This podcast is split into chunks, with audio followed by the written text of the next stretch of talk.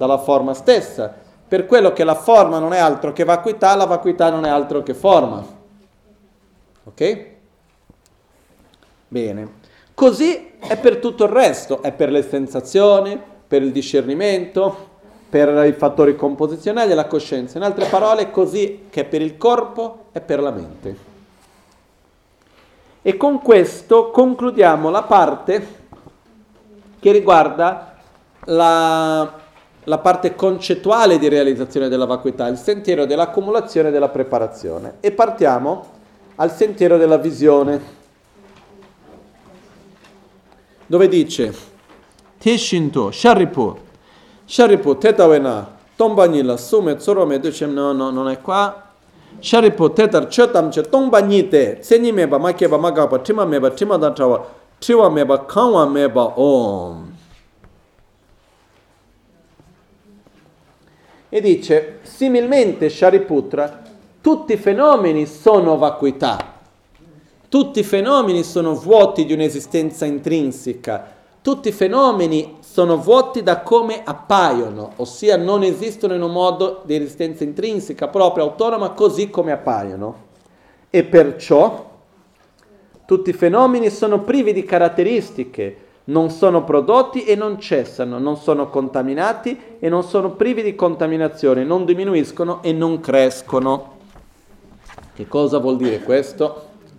Un attimo che riprendo il commentario. Che questi punti vengono chiamati le otto caratteristiche profonde, se mi ricordo bene.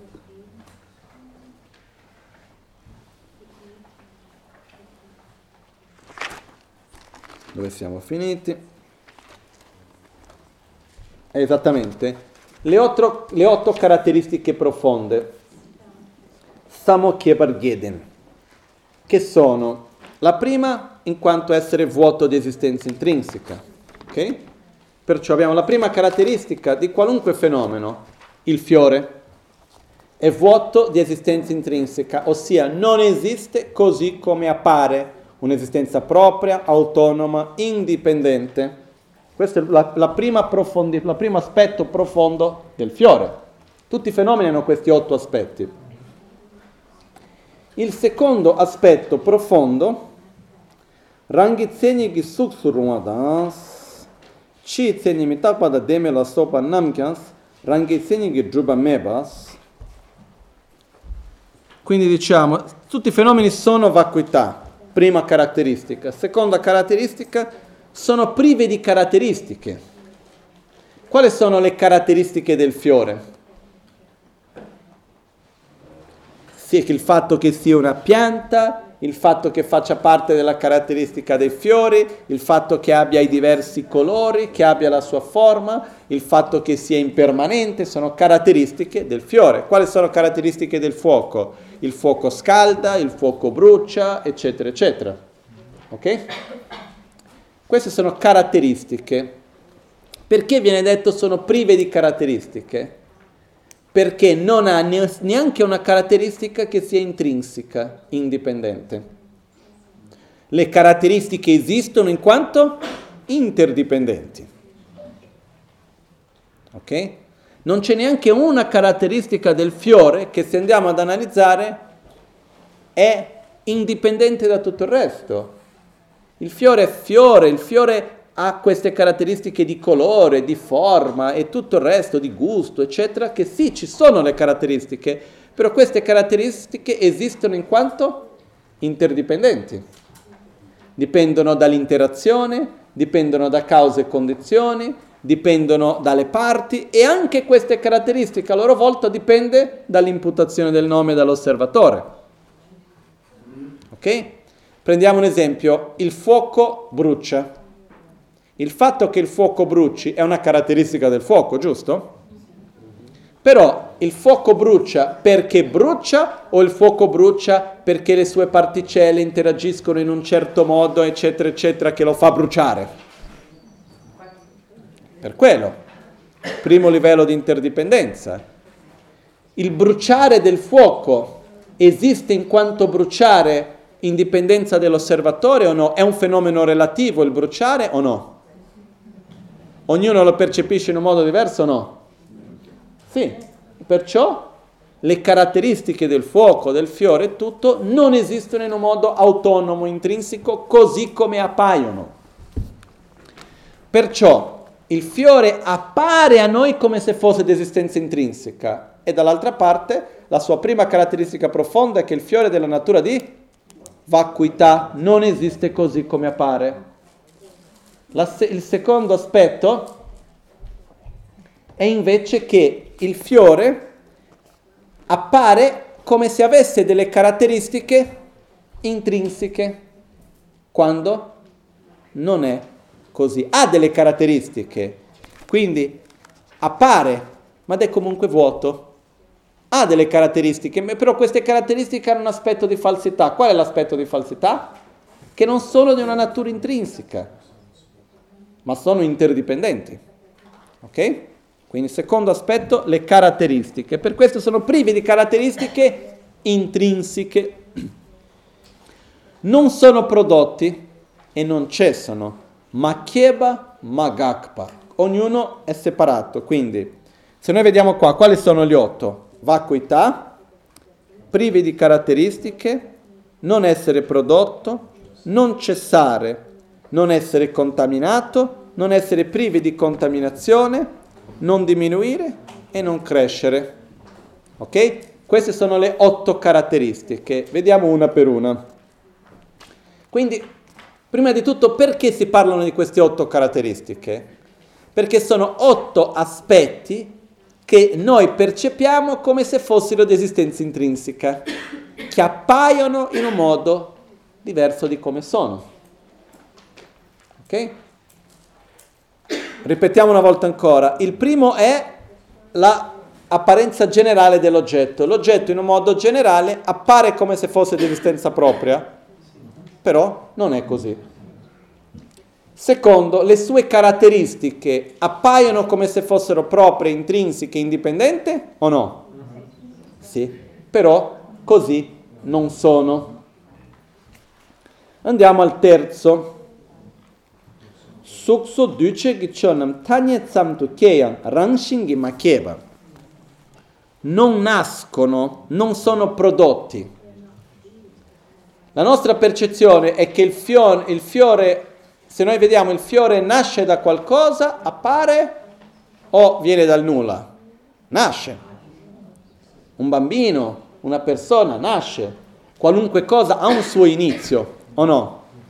Ma questa nascita ci appare come se fosse una cosa che è autonoma o come se fosse una cosa interdipendente? Appare come se fosse autonoma. Quindi il fiore nasce, il fiore viene prodotto, dipende dalle sue cause e condizioni, ma questa nascita a sua volta è interdipendente. Anche la nascita stessa dipende da cause, condizioni, da parti, dall'osservatore. Il fiore viene a cessare o no? Sì. È la cessazione del fiore così come la morte.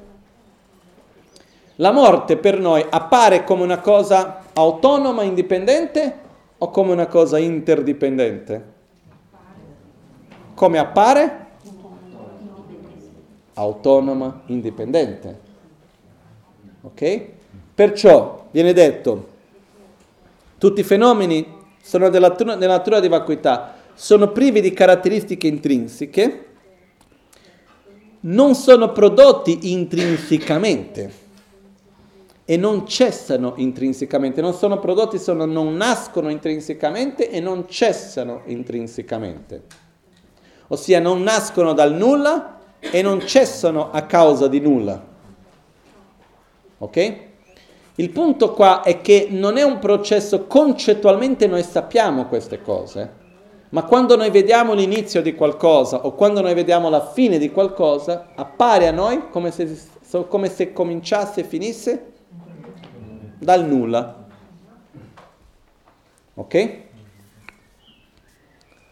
Mm. Tenam uh, tar gakpa, tanye tsamtu yinge rangshingi magakpa.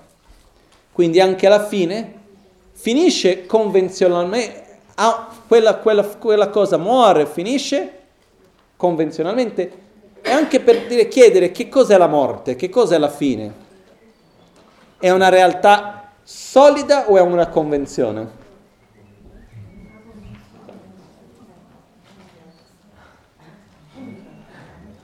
Mi chiedo.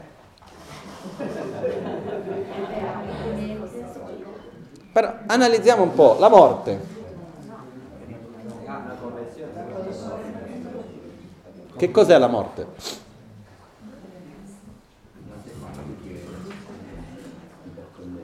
La morte, in poche parole, la morte intesa nel grande senso, nel senso più ampio, la morte è quando la base di imputazione non può più sostenere il concetto imputato. Ok? La morte è quando le parti non riescono più a sostenere il valore che viene attribuito. Perché prendiamo per esempio la morte fisica. Ok? La morte fisica è quando l'insieme di corpo e di mente non riescono più a sostenere quel concetto che noi chiamiamo di essere, di persona. Però il corpo continua ad esistere o no dopo la morte? Ma tutte le particelle, che cosa succede? Non è che nulla comincia e nulla finisce, tutto si trasforma. Quindi il corpo in realtà cosa succede? Continua a trasformarsi. L'altra parte cosa succede con la mente? È lo stesso, si trasforma. Uno muore, in quel momento la mente si separa, si manifesta in un aspetto più sottile, poi riprende un aspetto grossolano, quello. Però non ha più quel nome che abbiamo attribuito di una persona. Quel nome che noi attribuiamo a un'identità di una persona è basato che cosa sostiene quell'identità di quella persona? Io, l'ama Michelle, che cosa sostiene questa identità? il corpo e la mente messi insieme. Quando si separa e il corpo non regge più la vita come noi la conosciamo, noi diciamo non c'è più quell'identità che io riconoscevo. Quindi è morte. Quindi la morte è un concetto. Ok? Perché se la morte vuol dire che qualcosa non è più come prima, ogni giorno moriamo ogni secondo trasformiamo. Ok? Però la morte effettivamente, la fine, è quando le parti non possono più sostenere il concetto, il valore attribuito. Quello vuol dire la fine. E la nascita che cos'è? La nascita è quando invece va attribuito un nuovo concetto a un insieme di parti. Quello è quando qualcosa comincia. E qualcosa finisce quando non, quell'insieme di parti non riesce più a sostenere quel concetto, quel valore attribuito. Ok? Questo non vuol dire che la nascita non esiste e la morte non esiste. Eh? Non è che ah, tu ti stai in, immaginando la morte, no. C'è un momento nel quale quell'identità, che è una cosa forte, non può più essere sostenuta. Questo non vuol dire che non c'è continuità. Se io prendo questo bicchiere e lo rompo, stata la morte del bicchiere o no? Sì. Però tutti i pezzettini di vetro continuano ad esistere o no? Perché è morto il bicchiere? Perché quell'insieme di parti non può più sostenere quel concetto. Però ogni piccola parte che sosteneva il concetto di bicchiere si separa e ognuna continua con la sua esistenza. Ok? Perciò la nascita non esiste senza che ci sia l'imputazione del nome, così come la morte. So che sono concetti un po' stravolgenti in qualche modo. Perché l'importanza degli otto aspetti profondi, questi qua? Perché? Perché ci portano a vedere sempre di più dove è l'apparenza di esistenza intrinseca. L'esistenza intrinseca non appare solo come l'oggetto in generale, ma anche le caratteristiche appaiono come se fossero di esistenza intrinseca. Anche il nascere e anche il morire, il, il morire appare come se fosse di esistenza intrinseca. Ok? Chiaro questo? Perciò dice, non c'è nascita e non c'è morte, ma chieba magappa. Non c'è, inizio, non c'è inizio e non c'è fine, ma chi vuol dire nascere, vuol dire cominciare, produrre. Gakpa vuol dire finire, ok? Ma chieba magappa. Trima meba, trima dan trawa meba. Ah, dove siamo? Non sono contaminati e non sono privi di contaminazione. Tardo gi kebo nam gi pangche trima korwa gyudan cheba rangshin gi meba langcha trima dan trawa nyangle nyangle deba tarpa yang rangshin gi metos Questa cosa vuol dire sono, non, sono privi, no, non sono contaminati e non sono privi di contaminazioni. Contaminati si intende dire ciò che fa parte del samsara, ciò che viene contaminato dai veleni mentali. Quindi se io chiedo il mio corpo e la mia mente sono contaminati dai veleni mentali o no? Sì, io posso dire per me. Ok? Sono contaminati. Quando noi osserviamo, quando noi vediamo il fiore, noi contaminiamo il fiore con i nostri veleni mentali o no? Sì. Questa contaminazione, questa impurezza appare a noi come se fosse una cosa intrinseca, indipendente, autonoma o interdipendente, vuota di esistenza intrinseca? Appare autonoma. Quindi anche ciò che è impuro appare a noi come se fosse di esistenza intrinseca, come impuro. E il puro il nirvana, la liberazione del samsara, il, lo stato libero dalla ignoranza. Appare a noi anche questo come se fosse in un modo autonomo intrinseco, quando in realtà è interdipendente. Per quello che dice non c'è contaminazione e non c'è non contaminazione. Non esiste una contaminazione intrinseca e non esiste l'assenza di contaminazione intrinseca. Esiste la contaminazione o no? Sì, in quanto interdipendente. Esiste lo stato libero da contaminazione? Sì, però sempre interdipendente. Ok? Uh, kune nyomon po chogi triba triba te sebar gyurwa yang ranshingi meba nam par jawe chok khawa te nam par jawe chok khawar zok par gyurwa am khombe tu droyang ranshingi meba os.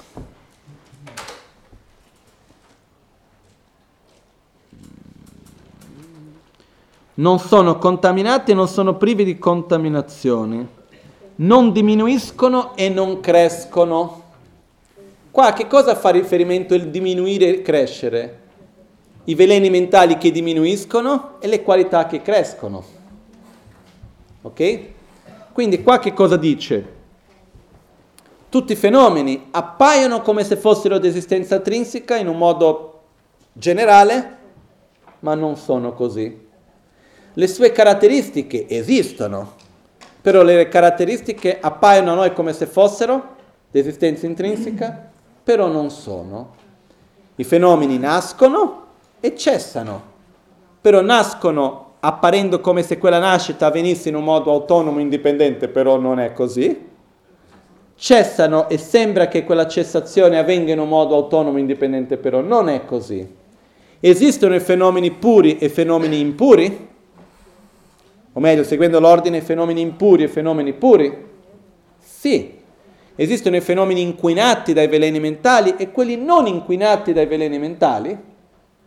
Sì, però sta- l'inquinato dai veleni mentali e il non inquinato dal veleno mentale appare a noi come se esistessero così, in un modo autonomo, intrinseco, però non è così. La diminuzione dei veleni mentali, quindi dei fenomeni impuri, e l'aumento delle nostre qualità come la saggezza, la compassione, l'amore e quindi dei fenomeni puri, esiste o no? Sì, però questa diminuzione dei veleni mentali appare a noi come se fosse in un modo autonomo, indipendente, intrinseco, quando in realtà è interdipendente. E, la, e, la, e lo sviluppo delle nostre qualità? Anche questo appare come se fosse una cosa che viene dal nulla, quando in realtà è interdipendente. Ok? Perciò dice similmente Shariputra, no? Dice Shariputra, Tetar, Chetamche, Tombanite, Tombanite, Tsenyimeba, Tsenyimeba, Makeba, Magakpa, Trimameba, Trimadantrawa, Triwameba, Kanwameba, Oh. Similmente Shariputra, tutti i fenomeni sono della natura di vacuità, sono, sono, in realtà sono della natura di vacuità, sono privi di caratteristiche, non sono prodotti, non cessano, non sono contaminati, non sono privi di contaminazione, non diminuiscono e non crescono. Se dovessimo fare la lettura commentata, va detto perciò Shariputra, visto che tutto è vuoto di esistenza intrinseca, perché nel paragrafo precedente cosa ha detto Avalokiteshvara? tutti gli, i cinque aggregati come vuoti di un'intrinseca natura. Perciò Shariputra, tutti i fenomeni sono della natura di vacuità, sono vuoti di esistenza intrinseca, sono privi di caratteristiche intrinseche, non sono prodotti intrinsecamente, non cessano intrinsecamente, non sono contaminati intrinsecamente e non sono privi di contaminazione intrinsecamente, non diminuiscono intrinsecamente e non crescono intrinsecamente. Per diminuire crescita, qua fa riferimento alle nostre qualità che crescono e ai veleni mentali che diminuiscono. Ok?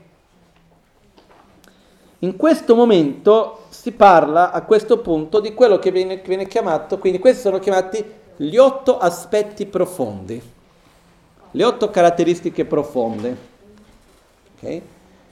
La cosa più importante di queste otto caratteristiche profonde, più che vedere la profondità, ossia il vuoto di esistenza intrinseca, è vedere l'aspetto grossolano, ossia l'apparenza di esistenza intrinseca. E riuscire a vedere come che qualunque fenomeno appare a noi come essendo di esistenza intrinseca, come se le sue caratteristiche fossero intrinseche, come se eh, nascesse in modo intrinseco, come se cessasse in modo intrinseco, come se fossero contaminati intrinsecamente, liberi da contaminazione intrinsecamente, per dire quando vediamo un Buddha, immaginiamo un Buddha, il Buddha appare a noi come essendo libero di contaminazione in un modo intrinseco, è così perché è così o in un modo interdipendente? È così perché è così. Ok? Però non è così perché è così si è dato da fare. Eh? e è così perché vive in una interdipendenza positiva. Ok? Perciò è molto importante in questo punto osservare come appare a noi in, se fosse in modo intrinseco qui in queste otto caratteristiche. Anche lo sviluppare le nostre qualità, eliminare i nostri veleni mentali, appare come se fosse una cosa così quando? È interdipendente, è un processo graduale, dipende anche del valore attribuito, dell'identità che andiamo a generare, dell'interdipendenza che andiamo a fare fra le parti, dell'interazione che andiamo a creare. Ok? E questo è il punto in cui parla della, del sentiero della visione. Quindi realizzando questo, in meditazione, quando uno entra in uno stato nel quale realizza che tutti i fenomeni, qualunque cosa, a partire da un esempio, sono vuoti di esistenza intrinseca e hanno queste otto caratteristiche profonde, uno ha questa esperienza diretta. Quindi non solo a livello concettuale, ma riesce ad arrivare a un'esperienza diretta, non concettuale del vuoto di esistenza intrinseca. Però cosa succede? Visto che in quel momento il praticante ha ancora la apparenza dell'esistenza intrinseca, ancora l'impronta dell'ignoranza, perché quando uno riesce ad avere un'esperienza diretta del vuoto dell'esistenza intrinseca, uno elimina la ignoranza. Perché la nostra ignoranza che cos'è? È l'apparenza di esistenza intrinseca o, alla, o l'aggrapparsi all'apparenza di esistenza intrinseca? L'aggrapparsi. Quando una persona riesce ad ottenere un'esperienza non concettuale, quindi un'esperienza diretta della mancanza di esistenza intrinseca, automaticamente non si aggrappa più a quello. Esempio, se stiamo sognando e all'interno del sogno non siamo consapevoli che quello è un sogno e vediamo un, un elefante che viene nella nostra direzione, possiamo essere attratti piuttosto che aver paura. Ok? In quel momento che cosa succede? Andremo a reagire, andiamo a correre, andiamo a fare qualcosa. Se a un certo punto ci accorgiamo che quello è un sogno, ok? Io a quel punto io so che è un sogno, appare comunque se, come se fosse un elefante o no? Sì, ma io so che non è un vero elefante e quindi non ho la stessa reazione. Ok? Questo è simile, il sogno senza sapere che è un sogno è come siamo noi oggi. La realtà appare come se fosse di esistenza intrinseca e noi crediamo. Quando si ha un'esperienza diretta e uno esce da quello stato meditativo, i fenomeni continuano ad apparire come se fossero di esistenza intrinseca però avendo avuto un'esperienza diretta di quella non esistenza intrinseca, di quella mancanza di esistenza intrinseca, uno ha la certezza che così non è. Quindi è come essere in un sogno sapendo di star sognando. Ok? Quando uno si sveglia, non ha più l'apparenza e non ha più l'aggrapparsi a quell'apparenza. Quando uno raggiunge lo stato di Buddha è quando non ha più l'apparenza di esistenza intrinseca e di conseguenza neanche più l'aggrapparsi a quell'apparenza. Per, per quello che lo stato di Buddha viene anche chiamato come lo stato del risvegliato. Lo stato di risveglio viene usato come una metafora, un'analogia. Un'analogia di che cosa? Che noi ci troviamo all'interno del, di un sogno senza sapere che è un sogno. Quando si ha un'esperienza diretta della vacuità, uno continua ad essere nel sogno, però sapendo che è un sogno. Dopo nel, per, nel, sentiero della meditazione, o meglio il sentiero della familiarizzazione, uno ripete quell'esperienza diretta vol- tante volte finché riesce a svegliarsi dal sogno e quindi non c'è più né l'apparenza né l'aggrapparsi e questo è lo stato di Buddha. Però cosa succede quando noi realizziamo con un'esperienza diretta che quell'apparenza è falsa? Falsa nel senso che esiste però non esiste in un modo autonomo, intrinseco, così come appare. Qual è l'apparenza che andiamo a negare? Il fiore o l'esistenza intrinseca del fiore? l'esistenza intrinseca, però noi in quel momento non riusciamo a discernere una cosa dall'altra. E perciò, Shariputra, nella vacuità non c'è forma, né sensazione, né discriminazione, né fattore di composizione, né coscienza. Non c'è occhio, né orecchio, né naso, né lingua, né corpo, né mente. Non ci sono forme visive, né suoni, né odori, né sapori, né oggetti tangibili, né fenomeni e neppure il costituente dell'occhio e così via, fino ad includere il costituente della mente e il costituente della coscienza mentale. Non c'è ignoranza né estinzione dell'ignoranza, fino ad includere anche vecchiaia e morte ed estinzione della vecchiaia e della morte. Similmente non c'è sofferenza, origine, cessazione e sentiero.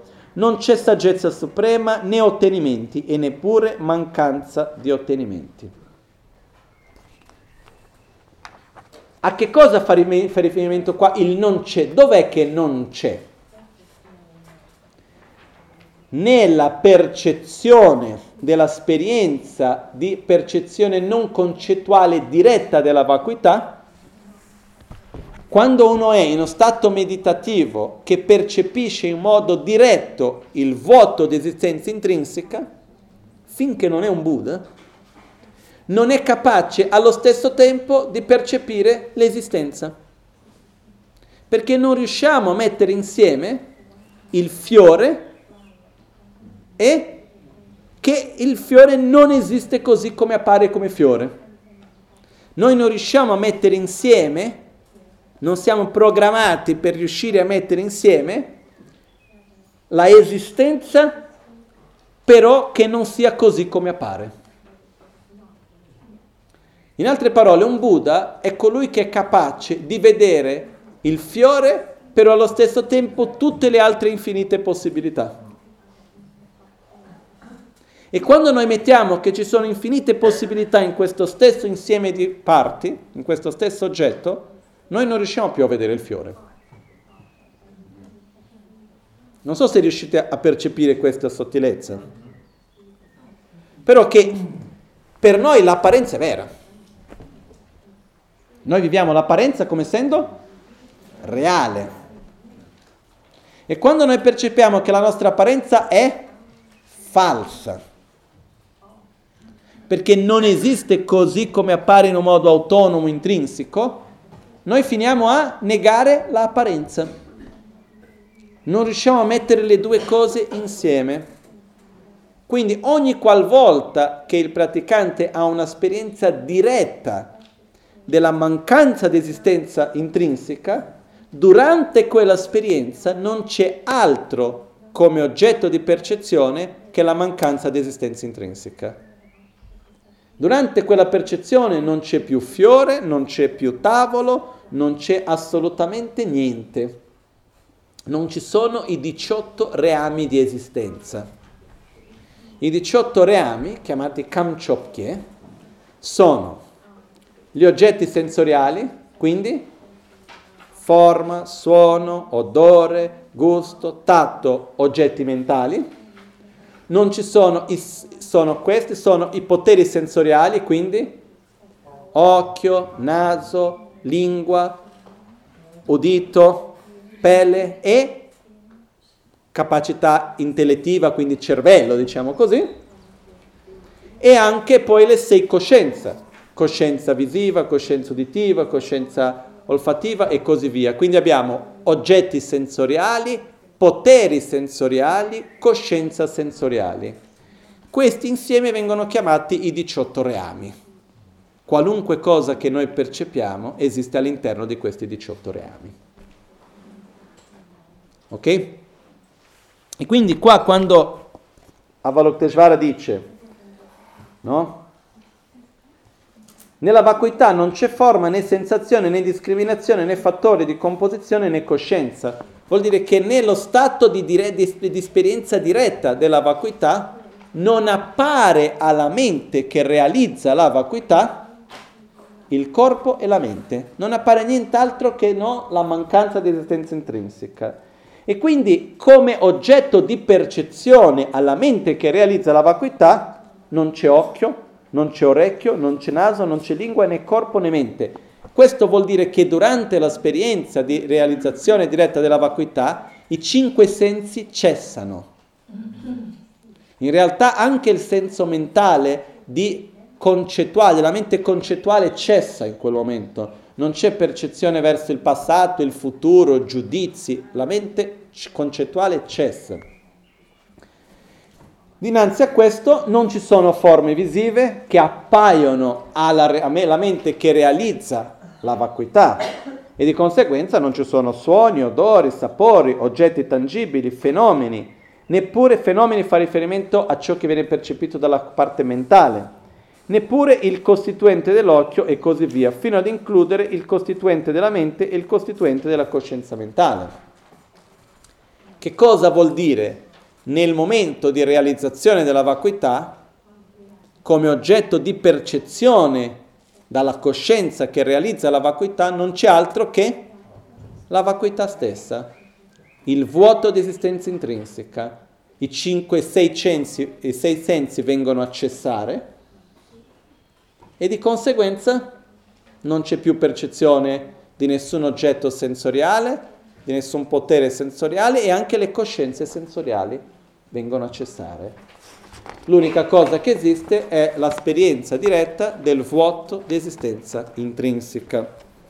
E quindi nella percezione della mente che realizza la vacuità non c'è neanche l'ignoranza, non c'è l'estinzione dell'ignoranza, non c'è, fino ad includere, non c'è la vecchiaia, non c'è la morte, qua fa riferimento ai dodici anelli. Quindi non c'è ignoranza, non c'è formazione karmica, non c'è uh, coscienza, non ci sono uh, i, i, i, la, la, realtà psicofisica di nome e forma, non ci sono i sensi, non c'è sensazione, non c'è, con, non c'è contatto, non c'è sensazioni, non c'è attaccamento, l'aggrapparsi, non c'è desiderio, non c'è a sua volta l'avvenire, non c'è l'invecchiare e la, non c'è la nascita, non c'è l'invecchiare e la morte. Ok? Per quello che dice non c'è ignoranza che è il primo dei dodici, fino ad includere vecchiaia e morte, che è l'ultimo dei dodici anelli. Ok? Questo che cosa vuol dire? Che nella percezione della vacuità non c'è altro che la vacuità stessa.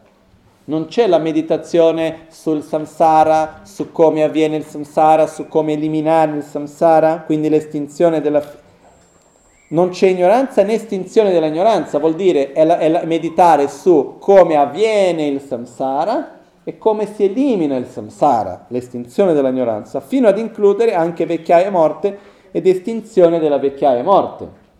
Vuol dire che nello stato che realizza la vacuità non c'è altro che la vacuità stessa, non c'è la percezione neanche del samsara o di come eliminare il samsara. Similmente non c'è la realizzazione delle quattro nobili verità, non c'è la realizzazione di che cos'è la sofferenza o l'origine della sofferenza, di che cos'è la cessazione della sofferenza o il sentiero per eliminare la sofferenza. Non c'è neanche la percezione della saggezza suprema o, co- o degli ottenimenti, delle realizzazioni per ottenere la saggezza suprema e neanche la mancanza di ottenimenti. L'unica cosa che c'è come oggetto di percezione dello stato di realizzazione della vacuità finché uno non è un Buddha, che cos'è? La vacuità stessa. Perché? L'essere che realizza la vacuità in un modo non concettuale non ha altro nella sua percezione che la vacuità stessa? Perché ha ancora con sé l'impronte dell'ignoranza. E quindi non appena smette di avere la realizzazione diretta, ritorna all'apparenza e non riesce a mettere le due cose insieme. Quindi il percorso del sentiero della meditazione, che è quello che viene spiegato qua, perciò Shariputra nella vacuità non c'è forma e così via, quindi questi tre paragrafi, di che cosa fanno riferimento? Al sentiero della meditazione, meglio tradotto, sentiero della familiarizzazione che è lo stato che una volta che uno è riuscito a realizzare direttamente la vacuità, quando ha un'esperienza non concettuale, quando esce da quell'esperienza, è come qualcuno che realizza che un sogno è un sogno, però sta ancora sognando. È come qualcuno che vede un'immagine nella televisione, sa che sono dei puntini di luce, però appare comunque come delle persone, quindi comunque vado a generare attrazione e avversione, anche se so che non è. Perché quando vediamo una pubblicità di qualcosa da mangiare, possiamo, possiamo aver fame e desiderio? Quando vediamo un oggetto di attrazione o di avversione nella televisione, possiamo avere attrazione o avversione? Anche se sappiamo che quello non è altro che punti di luce. Ma attrazione di che? Dell'apparenza. Anche se sappiamo che è falsa. Okay? Quindi quando si arriva a livello de, del sentiero della visione e si entra successivamente nel sentiero della meditazione, si ha quello che viene chiamato Deton Gyumatabu, che è la percezione della vacuità come uh, un'illusione. Uno percepisce la realtà come un'illusione, sapendo che è un'illusione, ossia appare come se fosse di esistenza intrinseca e io so che non è. A quel punto uno deve ripetere l'esperienza diretta dove non c'è altro che la vacuità innumerevoli volte fino a riuscire a eliminare l'apparenza dell'esistenza intrinseca e unire la realtà relativa e assoluta e trascendere la dualità. Nel percorso verso l'illuminazione, se noi dovessimo dividere co- una, come tempo, sforzo necessario, tempo, a partire dal sentiero dell'accumulazione, da quando uno entra nel sentiero dell'accumulazione, che quando uno ha la determinazione totale di riuscire dal samsara, cosiddetta rinuncia, fino al sentiero della visione, fino ad avere l'esperienza diretta della vacuità, è un terzo. Il sentiero della familiarizzazione, della meditazione sono due terzi. Per fortuna è più lunga la parte fuori dal samsara che nel samsara. Perché una volta che uno ha un'esperienza diretta della vacuità, non ci sono più veleni mentali manifestati. Quindi quello che succede è che quando uno ha l'esperienza diretta della vacuità non c'è più manifestazione di rabbia, di odio, di rancore, di tristezza, di paura, di invidia, di gelosia e tutto il resto. Però comunque c'è ancora l'apparenza di esistenza intrinseca, però uno sa che così non è. Quindi non reagisce perché sa che è falso. Ok? Da quel momento in poi uno deve familiarizzarsi sempre di più con questo vuoto di esistenza intrinseca, con l'esperienza diretta dove non c'è nessun altro oggetto di percezione, fino ad arrivare al prossimo punto, nella quale dice Shariput etawena janchu sempanam topa mebe chir sherab gi paro tu jimbala tenching ne semla tripa mepe trakpa mete. Cincilole shinto dene nyangele depe tarcinto questa è per me una delle parti più belle in assoluto del Sutra del Cuore. La traduzione rivediamo un attimino. Però dice perciò Shariputra Tetavena Janchu Sempanam Topa Mebe Chir poiché non c'è ottenimento Cosa vuol dire che non c'è ottenimento? Poiché l'ottenimento, ossia la realizzazione di uscire dal ciclo di sofferenza, non è qualcosa di intrinseco, autonomo, non esiste uno stato di ottenimento autonomo indipendente. Quindi, in altre parole, poiché l'illuminazione è interdipendente, i bodhisattva si basano e dimorano nella perfezione della saggezza. Poiché lo stato di Buddha non è una cosa che o c'è o non c'è dal nulla, ma è interdipendente. Quindi le realizzazioni sono interdipendenti, perciò possono essere rea- sono risultato di interazioni. Perciò il bodhisattva rimane nel sentiero. Perché vado nel sentiero? Perché è possibile ottenere risultato. Perché è possibile ottenere risultato? Perché quel risultato non è qualcosa che esiste in un modo autonomo e indipendente, ma sì come frutto di un percorso.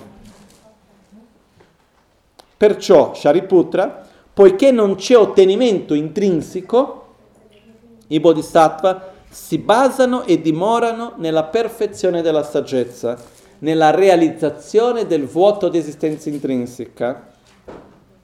E qua che la traduzione secondo me è un po' diversa. Semla tripa mebe trakpa mete cincelo le scinto de nenyangele de petar cintos. Shiro che poi non niente. Semla tripa mepes visto che Semla me pe, in tibetano qua c'è il pe che fa vedere un verbo, azione. Quindi qual è l'azione? Chi è che compie l'azione? La non esistenza di oscurazioni. Ok? Perciò, visto che la mente è libera da oscurazione, l'oscurazione è di due tipi, Nyontrip e Shetrip, l'oscurazione dei veleni mentali e l'oscurazione all'omniscienza. L'oscurazione dei veleni mentali è la ignoranza e di conseguenza la rabbia, la gelosia, l'invidia, l'attaccamento e tutto il resto. Che cos'è l'ignoranza? L'aggrapparsi all'esistenza intrinseca. Ok? Mentre la ostruzione alla omniscienza, Shetrip, che cos'è? L'impronta dell'ignoranza, ossia l'apparenza di esistenza intrinseca. Visto che la mente è libera da ostruzione, la mente è libera da veleni mentali, ossia da ignoranza, dall'aggrapparsi all'esistenza intrinseca, e la mente è anche libera dall'apparenza dell'esistenza intrinseca, o no? Sì e no. È libera dai veleni mentali intrinseci. È libera dai, da, dall'impronta dell'ignoranza che esiste in un modo intrinseco. La mente non è ignorante intrinsecamente, è ignorante sì in modo interdipendente. Abbiamo le impronte dell'ignoranza? Sì, in modo interdipendente, però visto che la nostra mente non esiste in quanto ignorante in un modo intrinseco, autonomo, indipendente, ma sì in un modo interdipendente, non c'è paura. C'è la possibilità di uscire dalla sofferenza. Sembra Jivameti Trappametes, non c'è paura nel senso che è possibile uscire dalla sofferenza. Perché? Perché la nostra mente è interdipendente e noi non esistiamo in un modo autonomo, intrinseco, in quanto ignorante. E perciò, essendo comple- uh, cincilole shinto dene nyangele debe tarcintos. Cincilole shinto dene, cincilok vuol dire l'opposto, l'errore, la visione erronea. Shinto dene, shinto vuol dire completamente, de vuol dire andare al di là. Andando al, completamente al di là dell'errore, della visione opposta, della visione erronea, Nyang le deve tarcinto, si va oltre la sofferenza e si ottiene la liberazione, il nirvana. Cincilo le shinto dene, cos'è, qual è l'errore? l'aggrapparsi all'esistenza intrinseca e l'impronta all'esistenza intrinseca. Shintudene, andando completamente oltre, non andando solamente oltre alla, all'aggrapparsi, ma andando anche oltre all'apparenza dell'esistenza intrinseca, Nyan e le deba, si va oltre la sofferenza e si ottiene la liberazione, il nirvana. Ok? Essendo completamente andati al di là di ogni errore, per errore qua cosa si intende? L'aggrapparsi all'esistenza intrinseca, il completamente a che cosa fa riferimento? Alle impronte dell'esistenza intrinseca, raggiungono il punto finale, raggiungono la liberazione, ossia il nirvana, raggiungono il sentiero del non più imparare, ossia non c'è più da imparare dal punto di vista, non c'è più da addestrarsi, da allenarsi Imparare in questo caso in realtà la parola è allenarsi, addestrarsi, familiarizzarsi, quando uno ha completato, ha familiarizzato. Perché? Perché non, ci, non c'è più l'apparenza dell'esistenza intrinseca e ovviamente neanche più l'aggrapparsi a questa. E quindi uno raggiunge lo stato di un Buddha. Quindi che cos'è un Buddha? È un essere che è riuscito ad andare oltre la propria ignoranza, è riuscito ad andare oltre le impronte della propria ignoranza. In altre parole, un Buddha è colui, colei, un essere che non è né maschio né femmina. Un essere che è riuscito ad andare oltre l'aggrapparsi all'esistenza intrinseca e all'apparenza dell'esistenza intrinseca e quindi che percepisce ogni fenomeno in ogni momento nella sua vera natura, in quanto percepisce ogni fenomeno che appare ed è comunque vuoto, che è vuoto ed è comunque vero, che è vero ed è comunque falso ed è falso e comunque appare. Ok? Perciò per me di tutto questo, se noi riusciamo semplicemente a immaginare, a generare la immagine mentale, il concetto generalizzato di che cosa è un Buddha, abbiamo già fatto un passo meraviglioso. Perché con quello che abbiamo appena visto, si ha un po' una chiarezza di che cosa è un Buddha e si ha anche un percorso per diventare uno. Il Buddha non esiste in un modo autonomo, intrinseco in quanto Buddha. E la parola sentiero è sinonimo di stato di coscienza. Non è un percorso tecnico che devo seguire.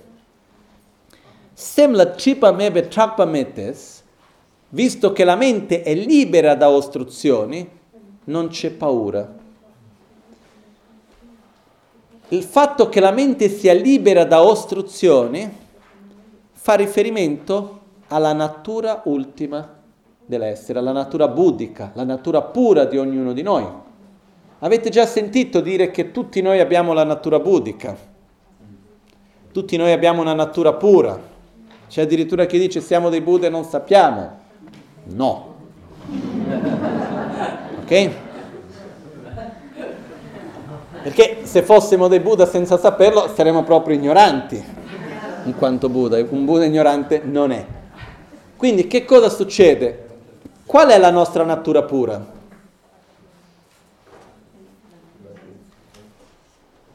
La non esistenza di ostruzioni intrinseche. È la vacuità del nostro proprio essere, della nostra propria mente, quella è la nostra natura pura. La nostra natura pura è che noi siamo interdipendenti e quindi se noi andiamo a interagire e creare un'interdipendenza in un certo modo ci trasformiamo di conseguenza. Perciò questo è una cosa molto importante perché quando si parla della natura pura, molto spesso c'è chi pensa che la natura pura vuol dire che un giorno eravamo perfetti e puri, poi siamo diventati impuri. No, la nostra natura pura vuol dire che la nostra natura pura ce l'abbiamo adesso ed è ciò che ci permette di andare verso l'illuminazione. Quindi non c'è paura. E qual è questa natura? Il vuoto di esistenza intrinseca di noi stessi, della nostra mente e del nostro essere, in quanto esseri interdipendenti. Ok? Fammi vedere una sola cosa, poi ci fermiamo per pranzo.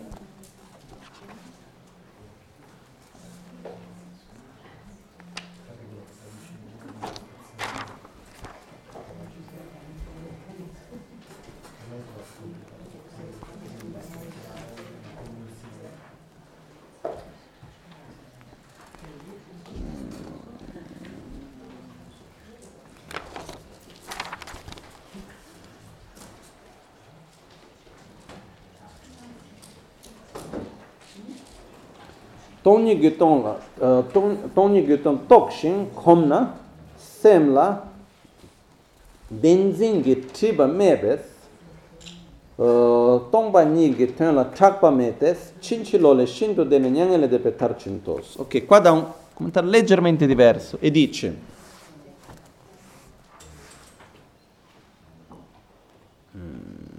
perciò Shariputra poiché non c'è ottenimento intrinseco, i bodhisattva si basano e dimorano nella perfezione della saggezza.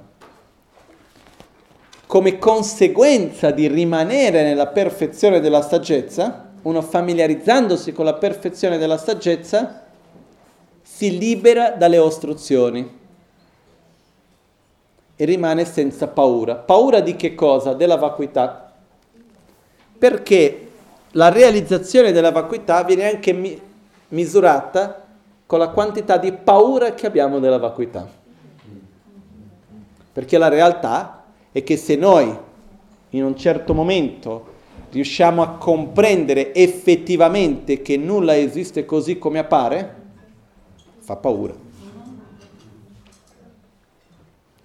E gradualmente questa paura diminuisce man mano che noi riusciamo a realizzare, non concettualmente, che nulla esiste così come appare, però esiste. Appare ed è comunque vuoto, ma il fatto che sia vuoto non vuol dire che non esista, quindi appare ed è comunque vuoto, è vuoto e comunque è vero. Questa connessione molto spesso non la facciamo e si fa paura. Quindi più andiamo a realizzare che appare ed è comunque vuoto, è vuoto, però è comunque vero, ed è vero ed è comunque falso. La falsità non toglie la verità. È falso ed è comunque appare. Ok? All'inizio cosa capiamo? Appare ed è vuoto. Quindi non esiste, non è vero. No? C'è anche il fatto che uno dei discepoli dell'Amazon K, quando l'Amazon K spiegava la corretta visione della realtà, uh, non mi ricordo mai il suo nome, poi dopo me lo ricordo, però nel momento non me lo ricordo mai, quello che ha fondato il monastero di Segyu dopo, quando, Buddha, quando l'Amazon K spiegava questo, a un certo punto parlava del vuoto dell'esistenza intrinseca dell'io, a un certo punto lui ha cominciato a prendere il vestito e fare così, e l'Amazon K l'ha guardato ha riso un po' ha detto, ah guarda qua lui che ha paura di non esistere, no? Si aggrappa al suo vestito per vedere se c'è o no, che è quello che lui faceva. Perché quando lui ha cominciato a osservare che io non esisto così come appaio, ma io cosa sono? Dove sono? Non è facile, eh? Noi, ah no, no, che paura di che? Perché non abbiamo mai riflettuto profondamente. Però quando noi andiamo a riflettere profondamente sul fatto che io non esisto così come appaio a me stesso e nulla esiste così come appare, la nostra tendenza è andare dove? Verso appare ed è vuoto e quindi è falso. E questo errore. No? Ritornando al nostro disegno, l'errore dove avviene? Se io dico appare ed è vuoto. Se l'essere vuoto ci porta ad essere falso, errore. Cadiamo nel nichilismo e questo porta paura. Però la nostra, la nostra tendenza è dire se non esiste così come appare, è falso. Però no, dobbiamo sempre di più capire che appare ed è comunque vuoto, ed è vuoto ed è comunque vero. Il fatto che è vero non vuol dire che debba esistere così come appare, perciò è comunque falso, ed è falso e comunque appare. Ok? Quindi per questo si parla di gradualmente diminuire la paura. Ok? E leggo solo la conclusione di questo verso che dice, essendo completamente andati al di là di ogni errore, raggiungono il punto finale, il nirvana, e affidandosi alla perfezione della saggezza, no? dice qua, tu sun number shube sangye tamche kyang shirage paradu jimpala tene lana me bayan dabar sope janjudu ngombar sopar sangye so.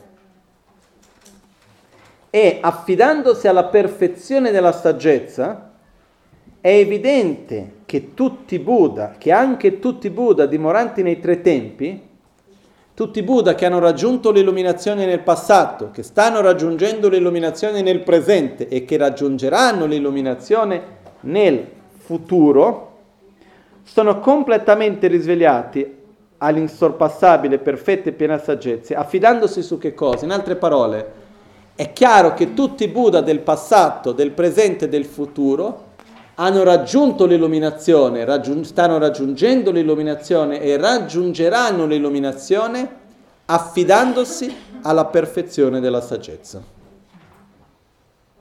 E questo, non c'è un altro segreto, non c'è un'altra chiave, non c'è un altro sentiero. Per concludere, qualcuno mi può chiedere, ah, e, la, e l'amore e la compassione dov'è? L'amore e la compassione è ciò che ci dà la forza necessaria nel sentiero. Perché se noi pensiamo solo a noi stessi, se non ho più sofferenza non mi basta? A me sì. Immaginate per un attimo non avere più rabbia, gelosia, invidia, attaccamento, non avere mai più la sensazione di sofferenza. Per noi stessi non ci basta? Secondo me, per me sì. E perché devo ancora mettere sforzo per altri due eoni? Perché per aiutare gli altri non basta. Per veramente riuscire ad adattarmi alla mentalità e alla capacità di ogni essere, devo eliminare l'impronta dell'ignoranza. Quello che ci spinge nel sentiero è l'amore e la compassione. E poi c'è un altro discorso ancora. Per realizzare la vacuità in un modo non concettuale abbiamo bisogno di meriti. Senza cause non ci sono risultati. E l'accumulazione di meriti, l'accumulazione di cause per realizzare la vacuità avviene tramite l'amore e la compassione. Quindi l'amore e la compassione, compassione è la forza, poi si manifestando con la generosità e tanti altri modi, è la forza che spinge e ci permette di poter realizzare la corretta visione della realtà, la vacuità e così via. Quindi la saggezza dà la direzione, l'amore e la compassione spinge. Quello. E quindi sono come le due ali necessarie per volare. Ok? Chiamati metodo e saggezza. Jetsu lame kutse rapten chi namkar chile chochur ge padam lo san tempe drume sasum ki Drove mysel taktu ne gyurj. Nimo dele tsendele, nime koyan delekşi. Delek pe konço sumki cingilok, konço sumki modrup sol, konço sumki taşişok. All'alba o al tramonto, di notte o durante il giorno, possano i tre gioielli concederci le loro benedizioni possono aiutarci ad ottenere tutte le realizzazioni e cospargere il sentiero della nostra vita con molti segni di buono. At dawn or dusk, at night or midday, may the three jewels grant us their blessings. May they help us to achieve all realizations and sprinkle all the path of our lives with various signs of auspiciousness. Oma huntam bala me sangya rinpoche, kyo bala me tamcho rinpoche, drem bala me gendo rinpoche, chiamne kuncho sumla che babu. Buon appetito. E ritorniamo quindi alle tre e mezza.